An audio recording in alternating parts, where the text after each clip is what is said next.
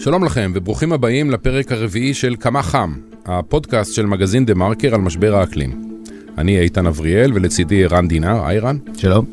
ואנחנו שמחים שהצטרפתם אלינו לפרק שיעסוק בזווית קצת פחות מדוברת של נושא משבר האקלים, והיא הקשר בין השקעות פיננסיות לבין ההתחממות הגלובלית. פעם, אולי אתם זוכרים, נהגנו לשאול מה הכסף שלנו עשה היום. כיום אנחנו, לפחות חלקנו, רוצים לשאול שאלה קצת אחרת. מה הכסף שלנו עשה היום כדי להציל את כדור הארץ? ואם לנסח את זה בצורה קצת יותר ממוקדת, מה עושים הגופים המוסדיים שמנהלים את החסכונות ואת ההשקעות של הציבור כדי להשפיע על הנתיב שהאנושות צועדת בו? האם למשל המשקיעים המוסדיים מסיטים השקעות מחברות מזהמות ומזיקות? האם הם מאפשרים לציבור המשקיעים להימנע ממימון של חברות כאלה? והאם הם נלחמים נגד הנהלות ודירקטוריונים למען הסביבה, כפי שהם יודעים להילחם, לפעמים, למען נושאים אחרים?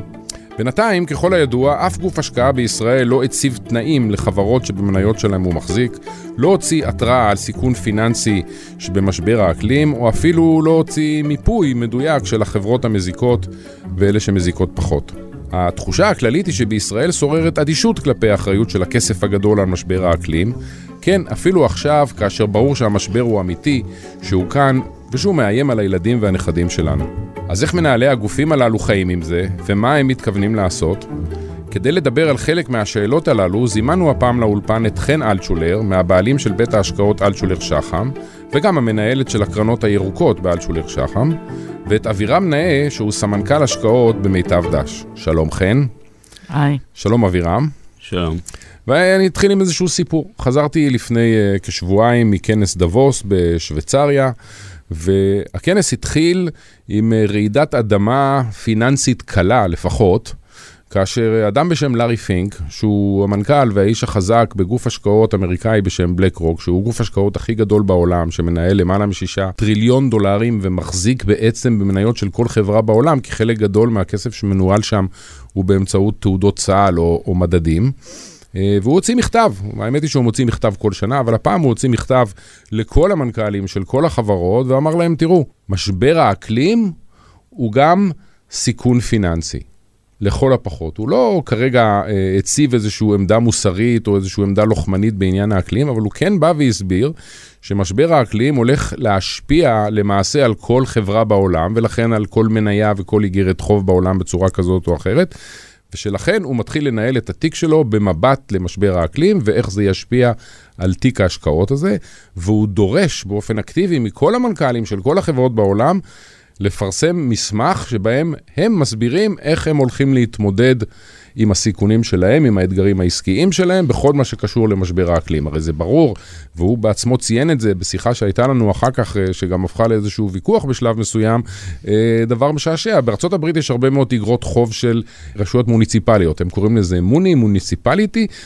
סקטור השקעות מאוד גדול, והוא אומר, אני חייב לדעת אם המים בעצם יגיעו לקו החוף של העיר הזאת והזאת, כדי לדעת אם אני יכול להלוות להם כסף. זה ישפיע על האגרות חוב של ה... הערים הללו והמדינות הללו. בהמשך הוא אפילו אמר שהוא מפסיקו להשקיע בחברות למשל של קוראי פחם, כי שם זה כבר לגמרי ברור שזה מאוד בעייתי, אבל הזווית היא לאו דווקא כי זה מזהם, אלא כי אנחנו מבינים שהעולם הולך להגביל, לקנוס או לא לקנות יותר פחם, ולכן אנחנו חושבים שהמניה הזאת תרד, ולכן אנחנו מוכרים את המניות שלהם. אבל מה שאנחנו רואים לפחות זה שיש התייחסות ראשונית בסיסית אל הנושא. ניסיון לשים אותו על סדר היום ו- ולדון ולהתווכח על מה המשמעויות של הדברים, גם המשמעויות ההשקעתיות המיידיות בצורה הכי קרה שיכול להיות, וגם המשמעויות, נקרא לזה, הקצת יותר מוסריות ולטווח ארוך, ואיך הדברים הולכים להתנהל מכאן ו- והלאה. והשאלה היא, תחיל איתכן, דווקא אתם שקצת דיברתם על הנושא בשנים האחרונות, ואף אחד אחר בעצם לא שם שום מכתב דומה אה, בישראל, או לא הציג מדיניות אה, ברורה בעניין הזה. למה? נכון. אם נתייחס לשוק המקומי שלנו, שרובו מורכב, מ... זאת אומרת, אם ננסה את כל השווי שוק פה של המניות, רובו מורכב מבנקים והרבה מנדלן, בסך הכל ההיצע של המניות פה הוא די קטן, אם אנחנו נסנן את כל המניות שלא מתנהגות באחריות סביבתית חברתית, אני חושבת שנשאר עם מבחר מאוד מאוד קטן שממנו נוכל לבנות תיק. אם אנחנו, אנחנו בכל מקרה בונים את התיק שלנו, רובו ממניות בעולם כולו, ושם המבחר הוא הרבה יותר גדול, אם אתה רוצה להתייחס למניות שכן מתייחסות לנושא הסביבתי. אוקיי, אבירם, איך אתם רואים את זה במיטב דש? אנחנו בהחלט מתייחסים ל... איך משפיע הנושא הסביבתי על האבלואציה של החברות שאנחנו משקיעים בהן. אז גם אם זה לא עם הצהרה כלפי חוץ, כלפי פנים, זה, אנחנו מחויבים. אנחנו מחויבים לא כי יש לנו אג'נדה אישית, אלא כי המקצוע שלנו דורש את זה. וזה נלקח בחשבון בכל דיון על השקעה ספציפית. אז בואו נחזור לעניין עצמו. קודם כל, למה אין לך דעה אישית בעניין הזה? אני מדבר ברמה המוסדית, לא אתה אישית, אבל לצורך העניין, אתם מנהלים כסף של הציבור, הציבור ודאי מודאג מהנושא הזה, יכול להיות שאם תעשו סקר בקרב הלקוחות שלכם, תגלו שהם לא מעוניינים להשקיע, למשל, אני סתם זורק עכשיו איזשהו נוסחה, עשרת המפעלים המזהמים ביותר, על פי הדירוג של המשרד להגנת הסביבה, בסדר. והם יגידו לך, אתה יודע מה, אנחנו רוצים להשפיע על זיהום האוויר אצלנו, על האוויר שהילדים שלנו נושמים, ואנחנו נותנים לך הנחיה, או מעבירים המלצה, או בקשה, או התייעצות איתך, האם לא היה עדיף שלא נשקיע בעשרת המפעלים האלה? אנחנו מנהלי ההשקעות של הכסף של הציבור. אני מניח שאם נעשה סקר על עוד אלף, לא אלף, או מאה נושאים שונים, או דעות שונות, או נושאים לדיון אחרים, ש... שהם לאו דווקא איכות הסביבה, אנחנו נקבל אולי הוראות מהלקוחות שלנו לעשות אה, הרבה דברים אולי שונה או דומה למה שאנחנו עושים היום. אבל זה לא המנדט שניתן לנו. המנדט שניתן לנו הוא לנהל את ההשקעות בצורה המיטבית. וזה זה המקצוע שלנו. בכל שער אחר, בכל תחום אחר, אנחנו כנראה לא יותר טובים מהלקוחות שלנו. אז מה שבעצם אנחנו עושים, זה עושים את הכי טוב עבור הלקוח שאנחנו יודעים, בנושא של ניהול השקעות, כשאנחנו לוקחים בחשבון את ההשפעה על הסביבה. לא איזה אג'נדה אישית, כי יכולה להיות האג'נדה אישית, או אג'נדה שלנו כמוסד, או כחברה ציבורית, שיכולה גם לפגוע כלכלית בלקוחות שלנו, ואז אנחנו נהיה חשופים אולי אה, לבעיה אחרת. התשובה הזאת מוכרת, והיא מושמעת גם בעולם וגם בישראל. השאלה היא, אם לא בעצם מתחמקת מהמהות של העניין, פשוט אומרים, זה לא התפקיד שלנו, ולכן אנחנו לא נעשה את, ה, את הדברים הנכונים שצריכים לעשות, פעם אחת. פעם שנייה, כשיש לחץ ציבורי, גם הגופים המוסדיים באים ועושים דברים. הרבה פעמים הגופים המוסדיים, אני זוכר באופן ספציפי, מיטב דש, לא רצו להתערב בעניין של שכר מנכ"לים, אבל היה כזה לחץ מהתקשורת וכזה לחץ מהציבור, שהם בסופו של דבר הלכו והצביעו בעד, נגד, חבילות שכר כאלה ואחרות, והיה ברור שזה בחוסר חשק, ושבאופן כללי הם מעדיפים להימנע מכל הדיון הזה באופן בולט. אבל הם בכל זאת עשו את זה. אז אם ככה, אולי הדבר שמתבקש זה שיהיה עוד לחץ ציבורי, ואז אתם כן פתאום תגלו שאתם כן עושים את זה. אנחנו בשנת אלפיים וחמש מכרנו את כל המניות שלנו בכימיקלים לישראל, כי גילינו שהם לא ממגנים את העובדים שנוגעים בידיים בחומרים רעילים כמו שצריך. ופשוט לקחנו את המניות ושמנו אותם בלידר, best בלידר, כמו שאומרים בשפה שלנו. התגובה של כימיקלים לישראל הייתה מדהימה, הם מיד הודיעו שהם ישנו את דרכם. אז זה היה משהו מאוד אקטיבי שעשינו, ושוב פעם, בוא נחזור למכתב שציינת של לארי פינק. הוא לא פנה למנכ"לים של חברות ציבוריות במדינה ספציפית או בסקטורים ספציפיים. הוא פנה למנכ"לים של כל החברות בעולם. נכון. ואמר להם, תיקחו אחריות, והוסיף ואמר, אם הממשלות שלנו לא לוקחות אחריות על הנושא הסביבתי, אנחנו יכולים להשפיע הרבה יותר מהממשלות, כי אנחנו אה, עושים את העבודה בשטח, ולכן אני לא חושבת שצריך להתייחס פה בהיבט הזה למניות דווקא בבורסה בתל אביב, אלא איך כל בית השקעות מתייחס לנושא באופן כללי.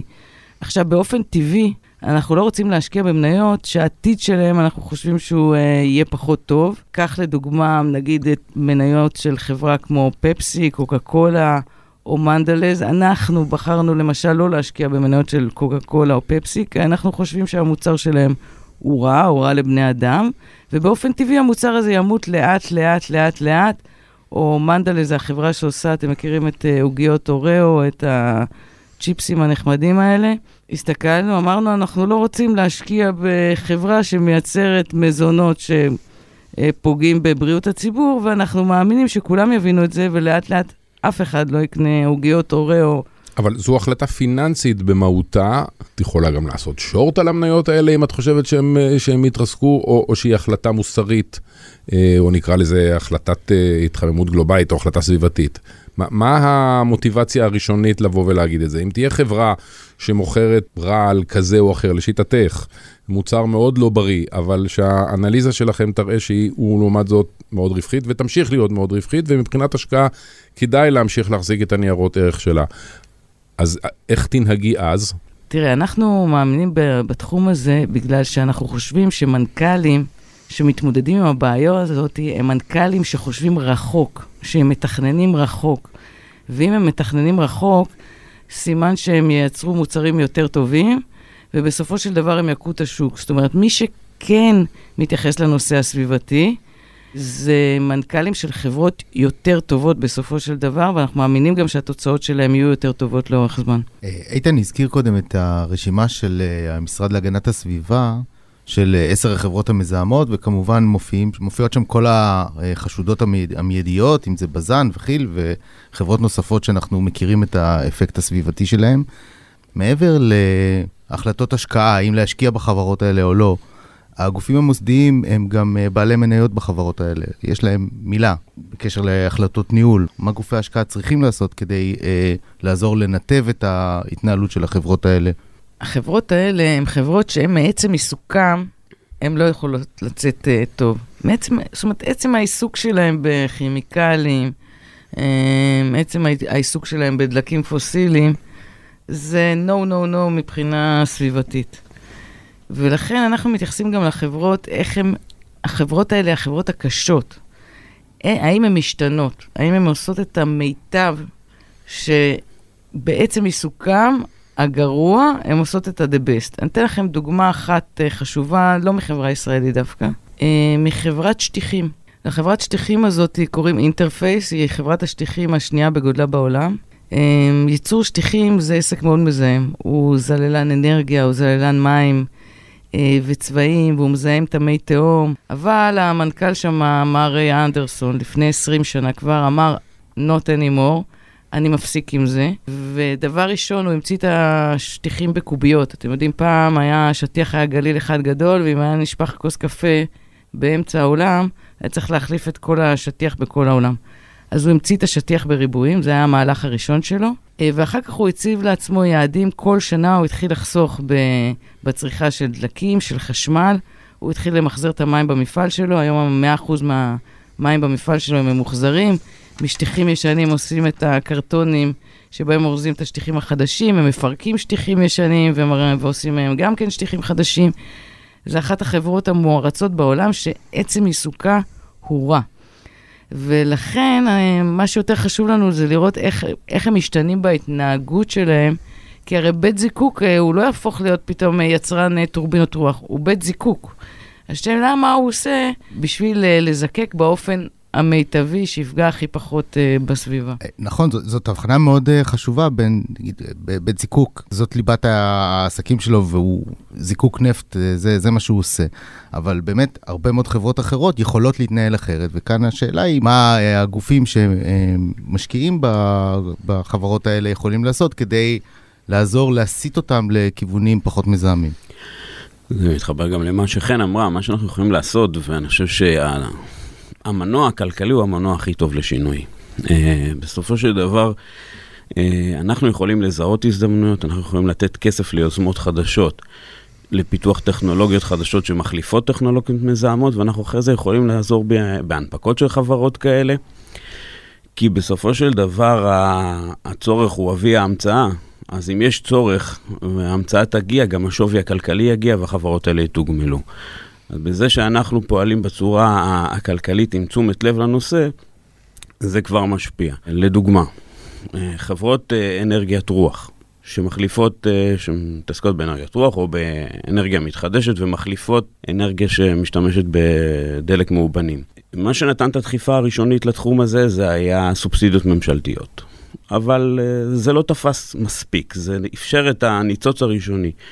רק שהטכנולוגיות האלה הפכו כלכליות, הם הפכו נחלת הכלל, והיום כבר לא צריך להסביר את התחום הזה. הוא גדל, אה, ישראל טיפה מאחור, אבל בעולם זה תופס אחוזים ניכרים מצריכת האנרגיה, ואפילו לא צריך, זאת אומרת, זה לא עניין של אג'נדה או לא, פשוט הכלכלה עושה את שלה. אז בעצם אתה אומר, אין צורך בהפרדה בין קרנות ירוקות לבין קרנות אחרות, הכלכלה תעשה את שלה. לעומת זאת, את בחן, במשך די הרבה שנים, הצעתם לפחות לציבור קרנות ירוקות, שמתמקדות באופן ספציפי בחברות שהן יותר פועלות למען הסביבה, או ודאי לא בחברות שמזיקות לסביבה.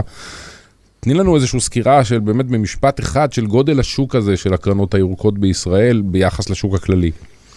אני חושבת שהקרנות הירוקות זה בטל בשישי ממש.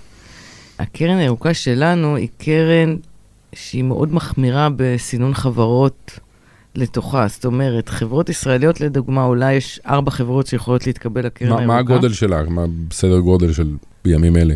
מאחוז מהתיק הכולל שלנו זה הרבה פחות מאחוז. אוקיי. יש פה דילמה שאולי קצת למתקדמים. בשביל זה אנחנו פה.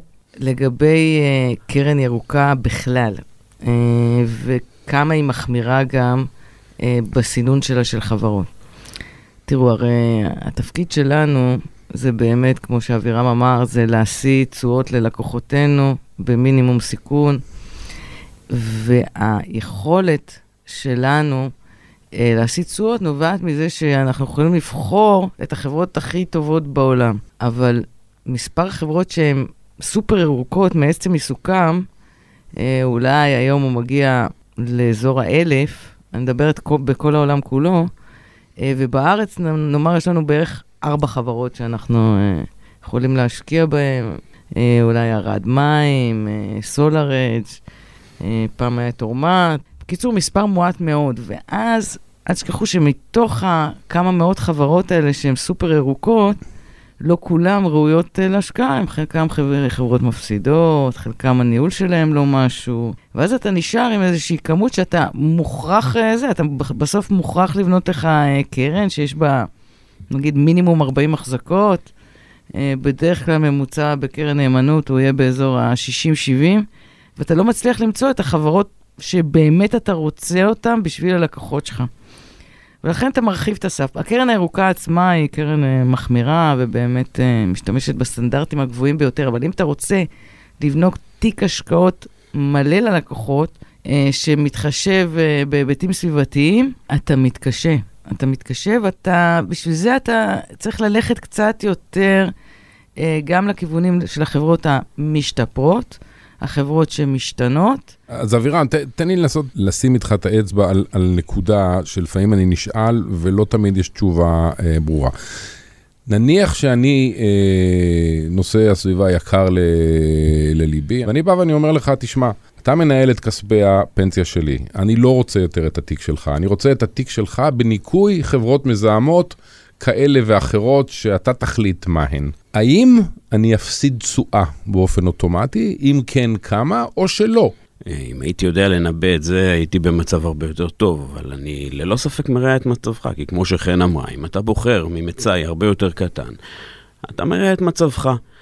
ואם אנחנו בוחנים את הדברים כלכלית פרופר, יכול להיות שאותן חברות ירוקות או נחשבות ירוקות או סביבתיות, הם כרגע במחירים שלא מצדיקים השקעה, ואם אנחנו מחויבים להשקיע רק בחברות מהסוג הזה, אולי אתה קונה, אני אקנה לך דברים יקרים. לכן, שאלה מה המטרה הסופית שלנו. אם המטרה נשארת לעשות את התשואה הטובה ביותר, אתה כנראה תפגע בעצמך. אבל אתה אולי תחיה יותר טוב עם המצפון. לא, אבל יש שאלה יסודית של כמה. יכול להיות שאני מוכן לוותר על חצי אחוז תשואה בשנה, על מנת לעשות משהו שלי הוא נראה חשוב. הרי אנשים שנוסעים ברכב חשמלי מבטרים על אולי נוחיות מסוימת עם כל העניין של ההטענה, וכן הלאה וכן הלאה. אנשים עושים מאמץ ומבטרים מהנוחיות, לפעמים גם מבטרים על קצת כסף, כדי לעשות דברים. למה אתם לא מציעים את זה לאותו ציבור שבכל זאת מעוניין בזה? זה, זה הרי לא נראה לי מאוד מורכב. תעשה כמה תיקים שהם זהים לתיקים הרגילים, בניקוי, למשל, איזושהי רשימה שאתם תחליטו על פי איזשהו פרמטר מקובל של חברות מזהמות במיוחד. יכול להיות שגם תרוויח הרבה יותר. ועוד יכול להיות שבסוף אני ארוויח יותר משהו. בסבירות לא קטנה, כי הטרנד העולמי הוא לכיוון החברות של אנרגיה מתחדשת לדוגמה, או לכיוון החברות הסביבתיות, בגלל החשיפות הכלכליות של תביעות, או דברים אחרים, או שינוי חוקתי, או רגולטורי שיכול לבוא, יכול להיות שגם תרוויח מזה. אבל עדיין זה יפגע ביכולת שלי, או שלנו כמנהלי השקעות, לתת לך את הטוב ביותר. למה אנחנו לא מציעים את זה? זה גם, מתח... זה גם מתחבר לתשובה של חמי מקודם, מתחבר לה... לכל התשובות שלה כרגע, שאין מספיק מצאי בישראל, אין מספיק מידע בישראל, אני לא בטוח שבארצות הברית יש מספיק, אבל יש הרבה הרבה הרבה יותר, וחברות מפרסמות את זה ונותנות לך גילוי הרבה יותר אה, נרחב על זה. בישראל אין לנו כמעט סקטורים, בלי קשר אה, לחיתוך ירוק מתוך סקטורים, אין לנו כמעט סקטורים, אז... קשה לנו מאוד uh, להציע מוצר שגם נוכל לעמוד מאחוריו מקצועית, ולהגיד לך, זה גם ירוק כמו שאתה רוצה, וזה גם מצדיק את עצמו כלכלית. איך זה שבישראל, אף בית השקעות משמעותי, לא סימן את עצמו, אפילו מ- במונחים של להתבדל משאר הגופים, ואולי כך לשווק את עצמו, בתור גוף שההשקעות אצלו, מתוכננות כך שיענו גם לדרישות סביבתיות ולדרישות חברתיות מסוימות. נשמע לי כמעט כמו הזדמנות עסקית, ועדיין אף אחד לא הולך בדבר הזה, וזה נראה כאילו שכולם עושים את הסתם באמצע להיות קרוב למדד פלוס מינוס, והמאמץ הוא בשיווק ותפעול ולא בניהול השקעות. אנחנו הגשנו לפני כשנה לאוצר בקשה, להקים מסלול פנסיה כזה, סביבתי חברתי, ונעננו בהרמת גבה, אמרו מה כל אחד שרוצה מסלול יגיש בקשה לאוצר, הנה אישרנו מסלול לחרדים ומסלול למוסלמים, וסך הכל יש עשר מסלולים מאושרים על פי החוק, יבואו החברתי סביבתי, יתפסו עוד מסלול ולא יישארו כבר מסלולים לדברים האחרים. אני לא מבין את הטיעון הזה לחלוטין. לא, אני באמת לא... למה שלא יהיו חמישים מסלולים? מבחינת האוצר, למה זה... צריך את אישור האוצר בשביל לנהל... את לא צריכה את זה לקרן השתלמות, אז בשביל קרן פנסיה. מסלול יהודי, אוקיי? שמי שרוצה לבחור במסלול כזה לחיסכון טווח ארוך שלו, התכוונו להתחיל בפנסיה ולעבור גם לגמל, השתלמות וכו'. לאחר שיח דברים עם האוצר, הם אמרו לנו לעשות סקר לקוחות, לראות אם יש לזה ביקוש. עשינו סקר כזה, הגשנו את התוצאות שלו לאוצר. יש בין, באזור ה-עשרים ומשהו אחוז, אנשים שמוכנים לשקול ממש להעביר את ה- את ההשקעות שלהם למסלול שכזה, ללא שום קשר של התוצאות שהתקבלו בסופו של דבר. עשרים אחוז מסך הציבור לא נשמע לי מעט כל כך. זה מתחיל מאיזשהו מקום. נכון. אז הגשנו את הסקר הזה לאוצר, ואני מקווה שהם יאשרו לנו בסופו של דבר מסלול פנסיה סביבתי חברתי. מה איתכם, אבירם? אתם מנהלים היום כמעט מאתיים מיליארד שקל, נדמה לי, המספר הוא מדויק. קצת פחות, אני זוכר מאה וחמישים. אוקיי, אז הוספתי לך כרגע עשרים וחמישה אחוז, טוב שתיקנת אותי, אבל עדיין זה הרבה כסף, וכל מה שאמרת עכשיו, גם אני רוצה את זה, עשרים אחוז מהמדינה, מסך הכל החוסכים לטווח ארוך רוצים את זה, הצעירים רוצים את זה גם, לפחות ככה זה נראה במסקרים כאלה ואחרים, אף אחד לא מדבר על זה, לא אצלכם ולא אצל בתי השקעות אחרים. א', זה מטמיע, אבל אולי זה מתחבר לזה שישראל קצת מאחור בכל התחום הזה. אנחנו מאחור בתחום הזה? בנושאים סביבתיים, אני חושב שישראל יחסית מאחור. אנחנו מטמינים השפעה כנראה יותר מכולם, אנחנו מייצרים השפעה בכמויות יותר גדולות מכולם, מפלגה ירוקה אף פעם לא עברה פה את אחוז החסימה. אני חושב שישראל, הציבור הישראלי... עדיין לא מספיק טרוד בעניינים האלה, ואני חושב שדווקא שוק ההון הישראלי, או לפחות מנהלי ההשקעות הישראלים, כן עסוקים בזה, כי, כי כמו שאמרנו, זה מתחבר ל- ליום-יום ולעבודה שלהם. אני חושב, ו- וכמו שאמרתי אני מקודם, אני חושב שהמנוע הכלכלי הוא, הוא זה שיביא את השינוי, והוא זה שיגרום לאנשים, לא ל-עשרים אחוז, ל-חמישים אחוז, לרצות את המסלול ה- הירוק, כי זה הוכיח את עצמו. אם אנחנו שומעים או מניחים, שדור המילניאלס הוא הרבה יותר אה, עם מודעות אה, סביבתית, והם אלה שאמורים לעבוד בחברות האלה, והם ההון האנושי שאמור לקחת החברות האלה קדימה, אז אה, בסופו של דבר העובדים האלה יבחרו איפה לעבוד, והכישרונות היותר גדולים יבחרו לעבוד בחברות שה... המודעות הסביבתית היא בראש מעייניהם, וזה ככה ישפיע על השווי של החברות, ואני חושב שזה ייצור את השינוי. אז זהו, אז אתה מדבר על שינוי איטי בעזרת כוחות השוק, השאלה באמת אם שינוי כזה יצליח להציל את כדור הארץ או שלא. אני אתן דוגמה לשינוי שהוא לא כל כך איטי בעיניי. זו דוגמה לא מישראל, אבל חברת מייקרוסופט, שהודיעה שעד שנת אלפיים ושלושים היא תהיה עם תביעת פחמן אפס. היא עושה את זה כי, כי חשוב לה, כי זה באג'נדה שלה, אבל היא עושה את זה גם מאוד הרבה סיבות, אני מניח. וחלקם זה גם לקרוץ לעובדים ולקרוץ ללקוחות ש, שהנושא הזה חשוב להם. וכמו שאמרתי מקודם, לי זה לא משנה למה היא עושה את זה. כל עוד זה מוכיח את עצמו כלכלית, אני שם.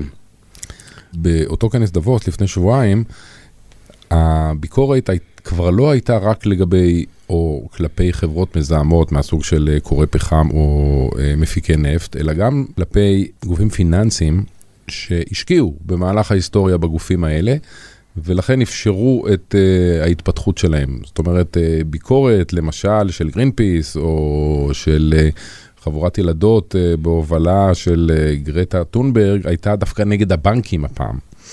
כי אתם מימנתם, הבנקים, את uh, חברות הנפט, ולכן אתם משלמים לא פחות, וברגע שתפסיקו להלוות ולתת אשראי לצורך העניין מפיקות נפט, אז יהיה פחות בעיה של, של, של התחממות גלובלית. את חושבת שהביקורת הזאת תגיע גם לישראל? קודם כל, אני מסכימה עם גרטה לגמרי בעניין הזה. תראו, היכולת שלנו, של כולנו, להשפיע ולשנות את העולם היא, היא מדהימה. כי אם בנקים לא ילוו כסף לחברות הרעות, והחברות ביטוח לא יבטחו אותם, ואנחנו לא נשתתף בהנפקות אה, ראשוניות או משניות של מניות או של חוב, אה, אז החברות האלה בעצם לא יוכלו להתקיים ולא יוכלו לצמוח בוודאי, אה, אבל צריך איזה collaboration של כולם, כי once, אם, אנחנו, אם נגיד אני, אלטשולר שחם, לא ייתן אה, כסף לחברה שכזאת, אבל המתחרים שלי כן ייתנו, אז אה, לא עשיתי שום דבר, אבל הכוח של שוק ההון יחד עם הבנקים להשפיע ולשנות הוא מדהים. והוא מנוצל היום במלוא כוחו? גם אנחנו רואים סנוניות מבחינת הבנקים, בסופו של דבר הם לא רוצים להיות חשופים לתביעות וכו', וגם לא, הם לא רוצים להיקשל, זאת אומרת, תארת לעצמי שבנקים היום לא נותנים בקלות, אני, בעצם אני יודעת שבנקים היום לא נותנים בקלות כסף לחברות שקורות פחם, או שמפיקות חשמל מפחם, כי הם יודעים שבסופו של דבר... לא בטוח שהכסף יחזור. כמה, תוך כמה שנים אף אחד לא יקנה מ, ממפיקות פחם שום דבר, והכסף לא יחזור. אבל אני חושבת שהבנקים מאוד משתפרים בעניין הזה. אני מקווה שכל החברים, כולם, הלכו בדרך הזאת, הבנקים, יחד עם החברות ביטוח, יחד עם המוסדיים הגדולים בעולם, ואז יתחולל שינוי. שמענו בשבוע שעבר מאורח שהיה פה, יונתן אייקנבאו מגרינפיס, הערכה, שגם החברות הרעות, במרכאות או לא במרכאות, מבינות שזמנן קצוב. ולכן הן עושות בשנים האלה כל מה שהן יכולות כדי למקסם רווחים, מתוך אה, הבנה שעוד אה, עשרים שנה כנראה אה, הן לא יהיו בסביבה, או שהעסקים שלהם יצטרכו להשתנות באופן דרמטי. זו איזושהי טענה שמהדהדת אצלכם כמוכרת, אתם, אתם נתקלים במשהו כזה, בהערכות שאתם עושים אה, לחברות אה, מזהמות. תראו, בגדול אה, זה נכון, אבל כמו שאמרתי, חברות גם יכולות להשתנות, אפילו אם זה שינוי איטי. גם היום המפיקות נפט הגדולות יותר אה, הולכות אה, להפקה של אה, גז טבעי, אה, ופחות אה, של דלקים אה, פוסיליים. אה, גז טבעי גם הוא דלק פוסילי. נכון, אבל השריפה שלו היא נקייה. אנחנו רואים חקיקות שנכנסות ומאוד מאוד משנות דברים לטובה. אני לא יודעת אה, אם הציבור מכיר, יש אה, חקיקה שנוגעת אה, לספינות. ספינות היה להם דלק עם מרכיב מאוד גבוה של גופרית, ומשנת עשרים עשרים, זה נקרא אימו עשרים עשרים, הם לא יכולות יותר להשתמש בדלק מזוהם כזה שפגע באוקיינוסים שלנו ובכלל. הם צריכות להשתמש בדלק נקי הרבה יותר, אז גם הרגולציה והחקיקה דוחפת לכיוון הזה ולשינויים האלה. מה שאני רוצה להוסיף, לגבי החברות הרעות, גם בחברות הרעות יש אנשים טובים. זאת אומרת, אני לא חושב שיש שם מישהו שרוצה לשפוך סולר מזהם לסביבה. אבל הוא לא יכול להחליף לסולר יקר יותר כשהמתחרה שלו נוס, אה, מתדלק בסולר זול ופשוט להפסיד לקוחות, ולהכניס את המשפחה שלו לקו העוני, זה לא יפתור את בעיות איכות הסביבה. לכן הדרך היא פוש ופול. הרגולציה והממשלות והשלטון שיקבע תקנים ואמנות, ולחץ ציבורי, דרך לחץ צרכני, והעלאת המודעות וההפיכה של אג'נדה ירוקה מטעם חברות לכלכלית ורווחית עבורן, זה הפתרון. השאל, כן, השאלה, השאלה שלי היא יותר, מה החברות האלה באמת עושות בשנים האלה? האם הידיעה שכיוון הרוח הולך להשתנות, מניעה אותן לחפש פתרונות אלטרנטיביים ואנרגיות ירוקות, או לשנות את דרכיהן באופן שיאפשר להן לשרוד את הטווח הארוך, או שהן אומרות לעצמן, אוקיי, אז עכשיו אנחנו פשוט נקדח יותר ויותר, ונפיק כמה שיותר נפט עכשיו, ובעצם מחריפות את הבעיה מתוך איזשהו רצון למקסם רווחים בטווח הקצר. אני לא חושב שניקח את הדוגמה של הנפט, מישהו קודח נפט אם אין לו ביקוש. בסופו של דבר, עם כל העלייה בצריכה של, או עם כל העלייה בהפקה של אנרגיות מתחדשות, כל שנה נמכרות יותר ויותר חביות נפט רגילות, ועדיין יש ביקוש, זאת אומרת, הם, הם אפילו לא נדרשות לזה, זאת אומרת, הם עדיין לא בתרחיש יום הדין עבורן, לכן אני לא, לא כל כך בטוח שלפחות החברות האלה עושות את המהלכים האלה. אבל אין לי ספק ש... בהסתכלות ארוכות, ארוכת, ואנחנו רואים נגיד המדינות המפרציות ו... ומדינות ערב מפיקות הנפט הגדולות. מתכוננות ליום שאחרי זה, הן קונות קבוצות כדורגל, הן קונות נכסים, דברים שבעתיד אולי יניבו להם הכנסות אלטרנטיביות, כי הן מבינות שלא לעולם חוסן. אז זהו, כן, אני חוזר לה... סיפרת את הסיפור על, על חיל, ו, ואני עדיין רוצה לשמוע איך, איך זה נגמר, האם בסופו של דבר אחרי שחיל עשו את מה שחשבתם שצריך לעשות, אז שוב קניתם את המניות שלהם, אבל אני אשאל את זה בדרך, בדרך אחרת, דרך סיפור נוסף, על עיתון בריטי, חשוב, בשם הגרדיאן, איכשהו אנחנו תמיד חוזרים אליו, כי הוא מוביל בבריטניה את הכיסוי של משבר האקלים, אבל הוא עשה כמה דברים נוספים בשנים האחרונות. הדבר הראשון שהוא עשה, שלפני כמה שנים הוא יצא בקמפיין אה, עם אג'נדה מאוד ברורה אה, כלפי גופים מוסדיים ומשקיעים מוסדיים וקרנות פנסיה גדולות וכן הלאה, שלא ישקיעו בחברות מזהמות, ואכן הוא הצליח בזה, ושורה של חברות בבריטניה הודיעו שהם לא יעשו את זה. אבל מה שעוד יותר מדהים, שזה קמפיין כללי שכאילו נוגע לגופים אחרים, מה שעוד יותר מדהים ששבוע שעבר אה, העיתון הודיע שהוא לא יפרסם יותר פרסומות, של חברות מזהמות. לצורך העניין, זה כמו להודיע שאתה לא מפרסם יותר פרסומות לסיגריות, כי יש לך איזושהי עמדה מוסרית לגבי הנושא הזה. האם אלטשולר שחם בנקודה מסוימת יכולה לבוא ולהגיד, יש משהו שאנחנו לא מוכנים לעשות? תראה, בפועל, בקרן הירוקה אנחנו ממש עושים את זה. אני אגיד לך מה הקו הראשון, כמו שסיפרת על הגרדיאן, הקו הראשון הוא בדרך כלל דלקים פוסיליים, אחר כך מדובר בטבק, בסינון של חברות טבק. השלישי זה סינון של חברות הימורים. חברת דובק תבוא אלייך היום ותגיד לך, הנה תיק ההשקעות של עובדי החברה. את מסרבת לקבל אותו? מה פתאום? אני רוצה שזה. אני רוצה לעשות להם תשואות טובות. הבנתי. אבל תראו, בואו נדבר רגע על התשתיות של בתי ההשקעות בישראל. בלקרוק למשל, שהם לוקחים את העניין הזה באמת ברצינות, וזה לא רק ברמת ההצהרה, הם באמת כל יום מקימים תעודות סל חדשות עם הטופיק של E T F, זאת אומרת, היום אם אתה רוצה להשקיע... E T F, כן, תעודת סל. בתעודת סל או בקרן אקטיבית בנושאים הסביבתיים, אז אתה יכול להשקיע דרך בלקרוק גם...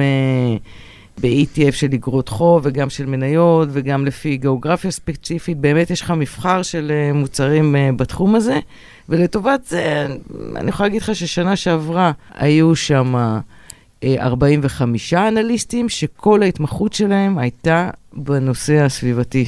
דרך אגב, שנתיים לפני זה היה להם רק עשרים וחמישה אנליסטים. וכמה אנליסטים יש באמת בגופים בישראל? בגופים בישראל, באלטשולר שחם יש אחד, או אחד וחצי, וזה עניין של תשתית, זאת אומרת, once כאילו באמת יהיה פה תשתית בבתי ההשקעות, ויקחו אנליסטים של כל ההתמחות שלהם בתחום הזה, ובאמת צריך גם להבין ולהתמחות, ולעשות את העבודה ואת המחקר בשיא הרצינות. אז גם בתי השקעות בישראל יהיה להם מוצרים שכאלה. בין אם הם פנסיונים או גמל או קרנות נאמנות או סתם ככה בניהול תיקים. אני אנסה להסיר את הספק. אצלנו יש אנליסט אחד כזה שמתעסק בהשקעות קשובות. עדיין בשוק בישראל זה... הוא שוק, הוא שוק טיפה צר בשביל הנושא הזה. תן לנו את הערכה שלך לאור מה שאתה רואה בעולם, לאור בלק-רוק, לאור כל זה. איפה נהיה עוד שלוש, חמש שנים? איך עולם ההשקעות ייראה בעוד שלוש, חמש, אפילו עשר שנים? ואם זה ייראה בעולם, מן הסתם זה גם ייראה, כחלקו לפחות, גם בישראל. אני חושב שאנחנו נוביל את העולם בטכנולוגיות, כי אנחנו די חזקים ב, ב, בענף הזה, בתחום הזה. כנראה לא נוביל את העולם באימוץ, אבל uh, אני חושב שאנחנו נראה מגמה הולכת ומתחזקת לכיוון הזה, כי יהיה לזה צידוק כלכלי. יהיה הרבה יותר קל להסביר ללקוחות למה אנחנו קונים חברה מסוימת, או מעדיפים חברה מסוימת ולא קונים uh, חברה אחרת, כמו שהיום אולי הרבה יותר קל להסביר למה אתה לא קונה חברות טבק. יהיה הרבה יותר קל uh, להסביר את זה ללקוחות שלנו, כי ההיגיון הכלכלי יהיה ברור, ואני חושב שהתהליך הזה ילך ויתעצם, ואנחנו נראה התקדמות בארבע שנים הקרובות ממה שראינו בארבע שנים האחרונות. כן, הערכה שלך. תראה, אחד, אני מקווה שהאוצר באמת uh, יאשר לנו ונקים באמת uh, מסלול uh, סביבתי חברתי, אבל אני מאמינה שיהיו uh, הרבה, יותר, uh, הרבה יותר מוצרים כאלה, הם חייבים להיות uh, בשביל שהציבור שיחליט בעצמו. יהיה מוצר כזה, תהיה פנסיה סביבתית חברתית, או קופת גמל שכזאת, או קרן השתלמות שכזאת, ומי שירצה שיצטרף, ומי שלא רוצה שישאר במסלולים העתיקים. אוקיי, אז אם היינו מסכמים את העניין, אנחנו שומעים שאין הרבה רצון או נחישות להשתמש בכוח הזה הפיננסי שיש בשביל עכשיו ומיד לשנות סדרי עולם, אבל אתם בכל זאת מעריכים ש... מה שיקרה בחוץ לארץ והלחצים שיהיו שם יגיעו גם אלינו, ושדרך מנגנוני השוק בסופו של דבר הכסף יזרום יותר למקומות הפחות מזהמים, ואני מקווה שאתם צודקים. אז חן ואבירם, תודה רבה. תודה רבה. Thank you.